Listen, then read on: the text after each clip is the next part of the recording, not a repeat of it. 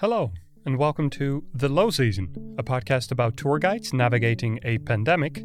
My name is Wouter Bernhard. I'm a tour guide in Berlin, and like many of you, currently unemployed. Over the past week or so, I had the opportunity of having some wonderful conversations. I first of all really enjoyed hearing all of your voices, but I also just like to hear what you're up to, um, what you're going through, what new things you have discovered about yourselves, and how you try to wrap your head around this sudden change in our lives. For this particular episode, I spoke to Nick Jackson, somebody that has been in Berlin for a very long time. I started guiding, uh, doing the lecture tours in 1997, so a million years. And straight off the bat, I wanted to let you know this wasn't a light-hearted conversation, especially not if you're currently an expat tour guide in Berlin. I retain a sense of optimism about our future profession. You know, so then that's a huge black blackness in that fu- in my future and all our futures, which I find really too terrifying to uh, acknowledge, really. The Low Season is a show where we, tour guides, talk about our jobs, our livelihoods, and of course our passions. For many, the current disintegration of the tourism sector is a very daunting experience. But I do hope that by talking about it, by hearing other people wrestle with it, it might all just become a little bit more bearable in the weeks to come. Now, apart from Nick being the harbinger of doom, sorry, Nick, he's also an incredibly talented historian and archaeologist. He did research in Syria, Jordan, Turkey, and Bolivia, for example. He has a huge passion for tour guiding. And I just say, well, I've been on holiday for the last 20 years because I spend all my all my time on someone else's holiday. And overall, Nick Jackson is a very pleasant man to have a chat with. Here is our conversation. Hello. Hello. How are you? Good morning, sir. Good morning. How are you doing? Good, good, good. And uh, are you surviving? Yeah, pr- probably. Uh, survi- sur- surviving quite well, you know. I, I'm getting fed. I'm going outside. It's the uh, existential dread that's hanging over us, Nick. That's the one. Have you got had your morning routine already? Um, yeah, in a way. I mean, uh, I still uh, haven't done my exercises and uh, um, had my breakfast, but uh, I've been uh, um, doing my usual uh, morning routine. In fact, we've got other uh, conference calls going on in the house as well, so uh, it's all go. Busy house. Yeah, well, my daughter uh, works for an advertising company, so uh, they have these morning calls at ten. And your your daughter lives with you. Yeah. Does, does, is that normally the case, or is this because of the corona thing? No, she uh, lives here. I mean, we're quite lucky with uh, our apartment uh, and uh, the sort of the relationship that we've got. So, given that it's difficult to find, um, it's you know it's much harder to move out now as a younger person than it was uh, a few years ago. There's no real uh, clash um, with her here. Awesome. And now that everybody has to stay indoors all the time, is that still the same atmosphere? Um, I think uh, um, I think for the first few weeks, um, or the first, let's say the last two weeks, I rather enjoyed it. It had been a quite a hard um, end of excuse me end of last year and beginning of 2020 so i sort of enjoyed the rest and i got lots of stuff um, to be getting on with. But as you mentioned i mean the sort of the future the existential horizon is a rather worrying uh, perspective. So now i think uh, people are starting to move well certainly personally i'm moving into a new phase where you're starting to plan and uh, plot for the post lockdown uh, phase whenever that happens, and I don't think it's going to be particularly soon. But there's, I mean, don't you feel there's a sort of a strange comfort in the fact that there's a reason why we can't go out um, as we'd like and do the things that we'd like, and that's sort of you can sort of use that as a comforting excuse because when the lockdown finishes and, uh, and and let's say some sort of open life starts again, all that means is that we're unemployed. that's a, that's one way of looking at it. Yes, I mean, which which is kind of depressing. So, but well, let's let's uh, well, I think we'll, we're going to get to the existential dread in a moment. Uh, maybe yeah, just yeah. Um, to do a small recap. Um, I, I've only just really uh, recently um, decided that the podcast is going to be called the low season um, because of course it has something to do with our, our seasonal work. Normally, this would be the high season. It's not the low season. Could you maybe tell me a little bit about your past low season? Um, yes, I can. Um, so um, I think one of the things that makes um, my guiding a bit different from uh, um, our colleagues here in Berlin as I work um, outside Germany as well. Uh, and some of my destinations, I do lecture tours, archaeological lecture tours, um, mainly in the Eastern Mediterranean. So for, two, for 20 years, I've been doing tours of Jordan. I used to do Syria. Um, I a couple of years ago started to do archaeological tours of Israel, and climate-wise, um, there are certain times of the year which, for Berlin guides, would be the low season, should we say, the last two months of the year, um, or January and February, which is very very quiet here in Berlin, um, where I'm actually really busy. So um, I did, for example, two um, week tours of uh, Lebanon back to back, uh, November December um, at the end of last year. And this year in February, um, I did a 10 day tour of Oman in the Gulf. So my low season um, is kind of brighter um, if you look at it from an income perspective. Uh, um, a bit brighter than uh, I think standard Berlin guides. Well, maybe not just from an income perspective, um, but like a lot of what we do in the in the low season I think has to do with sort of figuring out what we want from the next year, relaxing a little bit, trying to read some books, study a bit, uh, maybe try some other things out. Exactly. I mean, uh, January was always reading and library time in preparation for the for the high season, um, and I think the relaxation thing is also very important. I think uh, quite a lot of our younger colleagues who perhaps have fewer um, ties might travel uh, in January. I think that's quite common. I think uh, if you've got more uh, more complex home life, that's a little bit uh, um, difficult. But um, I think the rest, on the one hand, of not having to mm, face guests every day, it's also important because, you know, low season's no more than seven weeks, isn't it, when you think January and February. But I think I'm also extra lucky and very grateful from the fact that not only do I have work to do, um, but I'm going to a completely different world. Um, and I find that really kind of mentally refreshing because it's the limit. Um, I think by the end of a of a high season, should we say, as the towards the end of autumn, um, looking at looking and talking and, and, thinking and studying about some other aspect of history in a completely different uh, um, destination, um, I find uh, um, very refreshing and uh, and uh, beneficial. Tell me a little bit about the way you found out that tourism is going to be hit hard this year?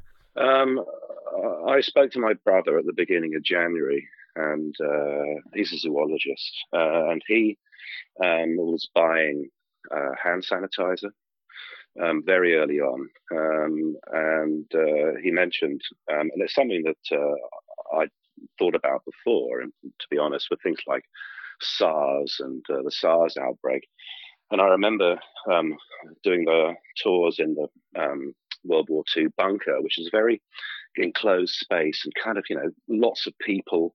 Uh, now it feels completely alien. Lots of people crammed into small rooms, door handles, those sorts of things. I remember actually including um, a piece in the tour that I did um, about um, during World War II in Nazi Germany, um, one of the elements of the of the Nazi salute was a sort of a, also a hygiene issue. So I'm stopping people shaking hands, and that occurred to me in January when I spoke to my brother.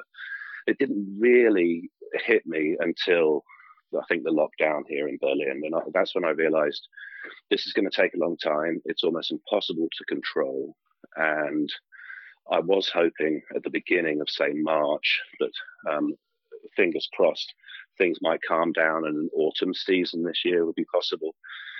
Um, but then I realized quite quickly after that, and it wasn't a particularly pleasant uh, realization, to be honest, that 2020 was finished. Um, and that's when the worries start to begin.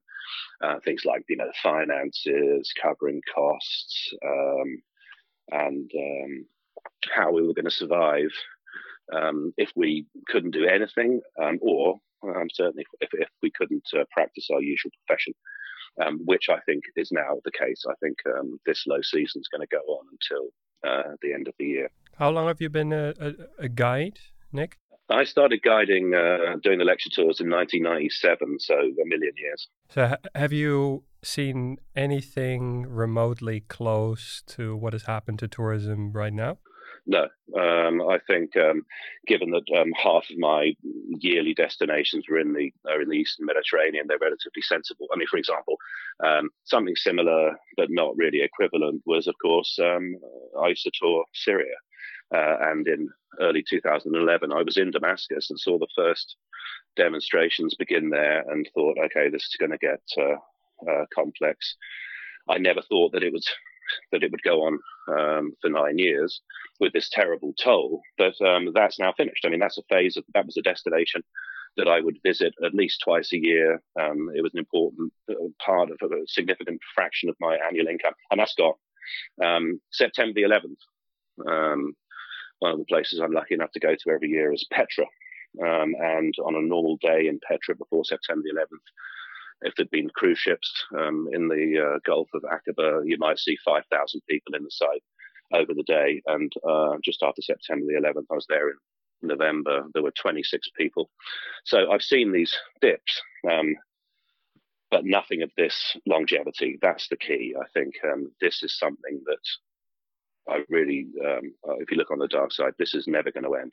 When what do what do people do in these circumstances? Have you have you met guides that were guiding in Petra or in Syria at the time? That we were like, what do you do in these situations? Well, I think it's um, the situation would be um, if your current occupation ceases to exist, you need to start another one. Uh, and then you have to fall back on um, whatever qualifications you already have, um, um, whatever uh, qualifications you could gain. Um, and I think look, you know, we're try if you try and stay positive. Um, if tourism in Berlin or elsewhere eh, um, for us is finished for the end of the year, then that does give us a significant amount of time to do well to have an endless January. If January was always reading and library, we could extend that um, if you could cover your costs for the end of the year. Financially, there is going to come a point where people have to start earning money. Um, and then I think it would come down to just as most uh, things in life, um, a networking issue, perhaps. uh, you know, we are. I mean, I'm a German citizen, but we're still, you know, we're, we're a, a, guest group in a host population, um, and that uh, colours uh, applications for jobs, etc., etc. Um, but at some point, we're going to have to seriously consider beginning another, however temporary, um, another type of uh, job, uh, simply to uh, get some income. Do you think tour guides will find other jobs easily? Uh, I think um, it's going to be. I mean, I think if you think of the host and the guest group, um, you know, we we guide. We need English-speaking people, um, so they come from outside the country. Uh, if you guide in German, um, uh, then I suspect you're going to have a slightly easier ride if Germany starts to open up and Germans start moving within the country and coming to Berlin. If you guide in German, then you can have a chance to continue in tourism. If you guide in English, we need the English-speaking world to A, get it together. And it's not doing too well at the moment, the English speaking world, in terms of its reaction and uh, coping with this crisis.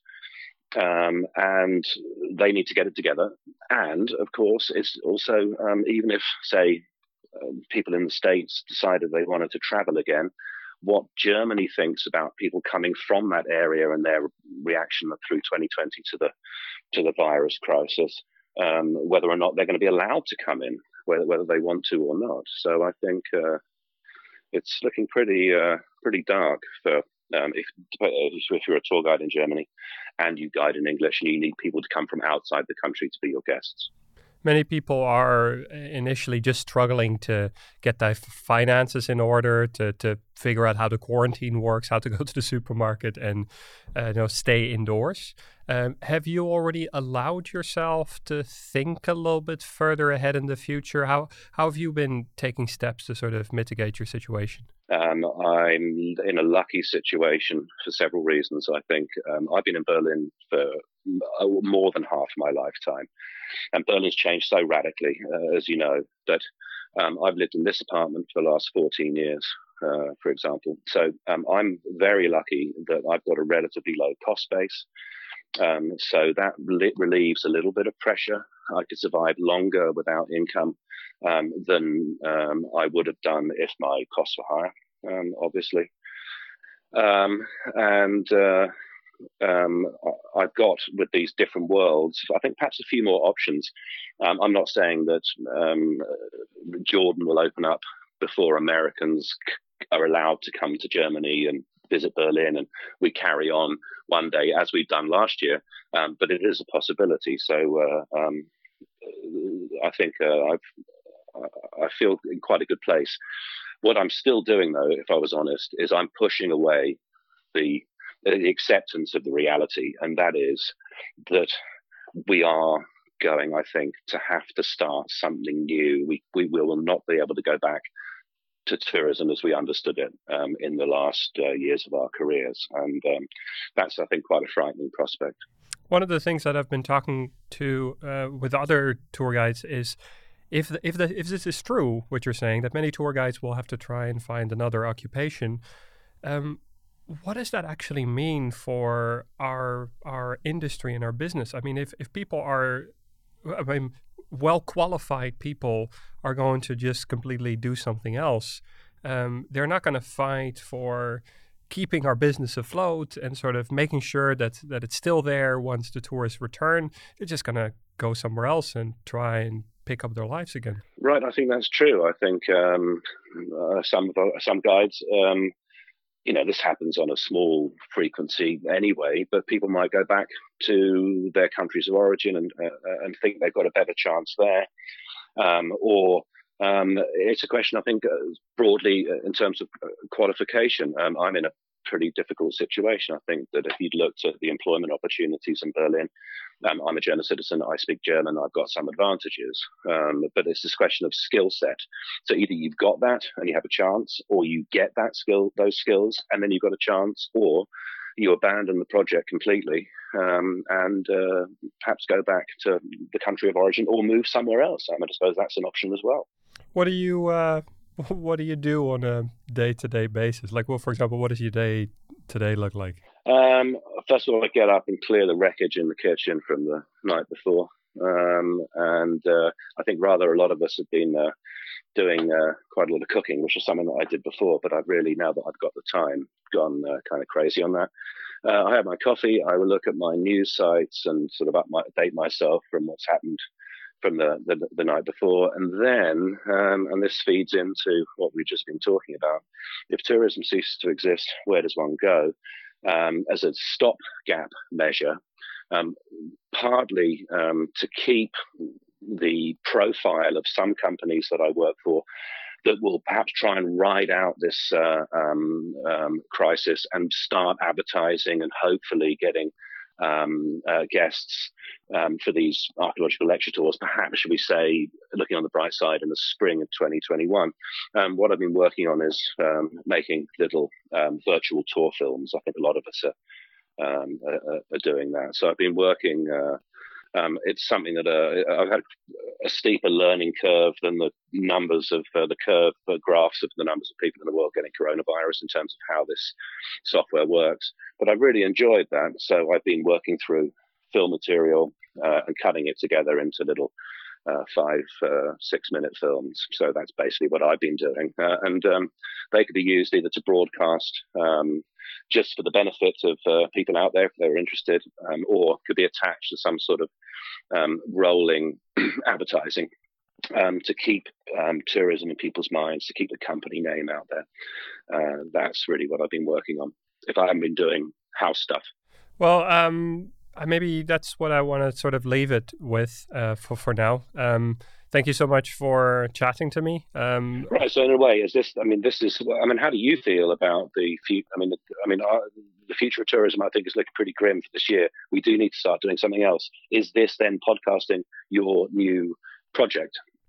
Yeah, I th- but I mean, it always has been. Like I, I've I've always said to myself um, that I am a tour guide, but eventually I'd like to become a podcast or a journalist in that that sense. Um, so this might be a good kick moment to sort of uh, start actually doing it.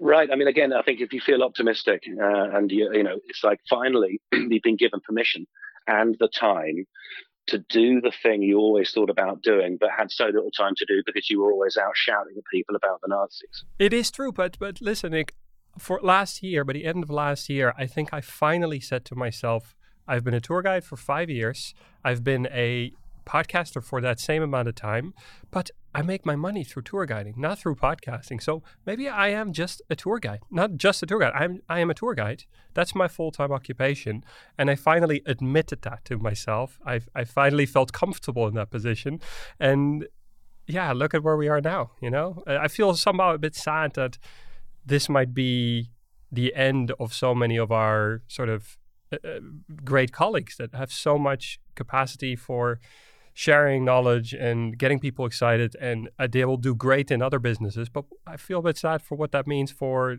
t- the tour guide industry in Berlin. Right. I mean, I think it's a tragedy. I mean, you look at um, I think you know often uh, in times of crisis, looking after number one is where you're going to start. But if you think that if if all if you and all our colleagues are feeling the way I'm feeling, that's a pretty that's a pretty sad group of people at the moment. I think a lot of people, and worried as well. I think there's an element of fear there. I mean, at the moment, I'm still trying to push off the final acceptance of that realization, given that if uh, I'm a full time tour guide, um, if that no longer exists, I'm literally left with nothing. And the idea of um, making little films and putting them on YouTube is a bit pie in the sky.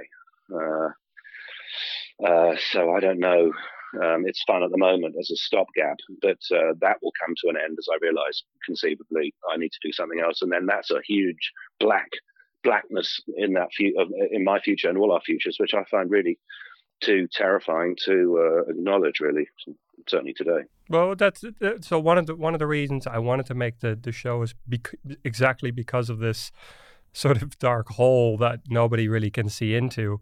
Uh, it's, it's also sort of an acceptance that we can't really see into it. We can't control that sort of darkness. We can sort of try and think about it a little bit, but maybe we need to just take it one step at a time. What are the others saying? I mean, I think quite a lot. I mean, I certainly Asaf. Uh, I actually spoke to Michael. I didn't realize you were going to call him in Italy. Um, and I think we've all sort of seemed to have had the same kind of rhythm. It's like, well, that doesn't work. This, well, we can't work. We've got to do something else in between. Um, thinking that at some point this in between will end and something new will begin that still relates to yesterday, um, old tourism as it used to be, and this realization that that might that in between might never end. That we all have to start something else. I mean, there's other people. Uh, have you sort of picked up uh, are other people abandoning the tourism and, and finally acknowledging that they're going to have to start something else? I, I hear that a lot. I, I, ju- I, just got off the phone with somebody who said um, that actually this crisis made her realize that she took her job for granted and she made it made her realize that this is actually what she wants to do. You know she doesn't she yeah i know. This is horrible. Like she doesn't want to give it up. She's like so excited and she realized like how much she misses it. I mean how how horrible is that? You know that's like that's the most yeah despairing i think conversations you can have. Yeah you don't know what you you don't know what you've got till it's gone. But in that sense also like many tour guides have we've it's always been said about tour guides that they are it's not really an occupation anyway and everybody comes from different backgrounds. Nobody's trained to be a tour guide. Um, so in that sense we are well equipped to sort of maybe pursue something else and to go back to our original studies and uh, maybe to try something else out. I'm I'm, I'm, yeah, but in that same regard, it, it, it sort of, how do you say, confirms what people always say about tour guiding that it's not really an occupation and that it just disappears. It's, it's, um, you know, in a way, it's almost um, you had to sort of cross your fingers because it was too good to be true. When you're looking back on it, I mean, I used to say to people, um, you know, they were like, "What did you, what did you, what do you do?" Uh, and I used to say, "Well, I've been on holiday for the last 20 years because I spend all my all my time on someone else's holiday." Um, talking at them. Uh, it's uh, it was a massive blessing, and if it's the end, then I suppose all we can do is look back and you know um, smile and enjoy the fact that for however many years we had this great job that gave not just us but so many people that we met um, pleasure. And when they left us, they were different. That's something we can tell our children. Here, here. Nick, thank you so much. It's been a pleasure. I wish you luck. Yeah, awesome. I'll, I might uh, contact you in the future again, see see where we're at and uh, what has changed. Walter, always ready when uh, just uh, just let me know. Thanks, Nick. Goodbye. Then good luck.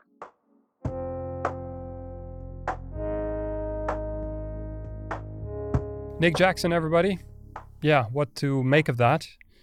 Um, I think, first of all, it was a really honest conversation. There's no denying that he's worried about his future as a guide, or maybe even his future in general. But I couldn't help but notice that there were also a lot of little bits of humor in our conversation as well. Because when the lockdown finishes and, uh, and, and let's say some sort of open life starts again, all that means is that we're unemployed. And I felt that as I stepped out of that call and edited our conversation, it left me with an overall feeling of acceptance. An acceptance that we can't predict the future, that it's okay to take our time to figure out what to do. I mean, if Nick Jackson doesn't know what's up or what his future might look like, then maybe it's okay if I don't know what to do either. Nick is currently working on a YouTube channel called Theaters of Memory, which will have virtual tours on archaeological, historical, and cultural sites worldwide from all periods. Very niche, and I really hope we can have him back at some point and see where his head is at. If you enjoyed this episode of The Low Season, if you felt it made some sort of a difference, I'd be very happy to hear it. Send me a message at the low season podcast at gmail.com. That also goes for recommendations and other people I should have on this show. The Low Season is a daily beast with new episodes coming out every day, Monday to Friday. So if you don't want to miss a single conversation, make sure you subscribe to the show on iTunes, Overcast, Spotify, or wherever you get your fix. Music is by Mark Schilders, artwork by Sergio Membrias. Georgia Ryungu puts the pedal to the metal. Speak soon, my friends.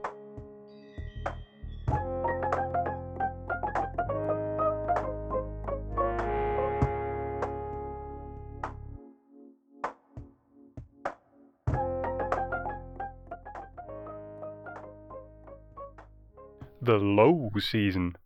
The low season. The low was season. The lows. The low.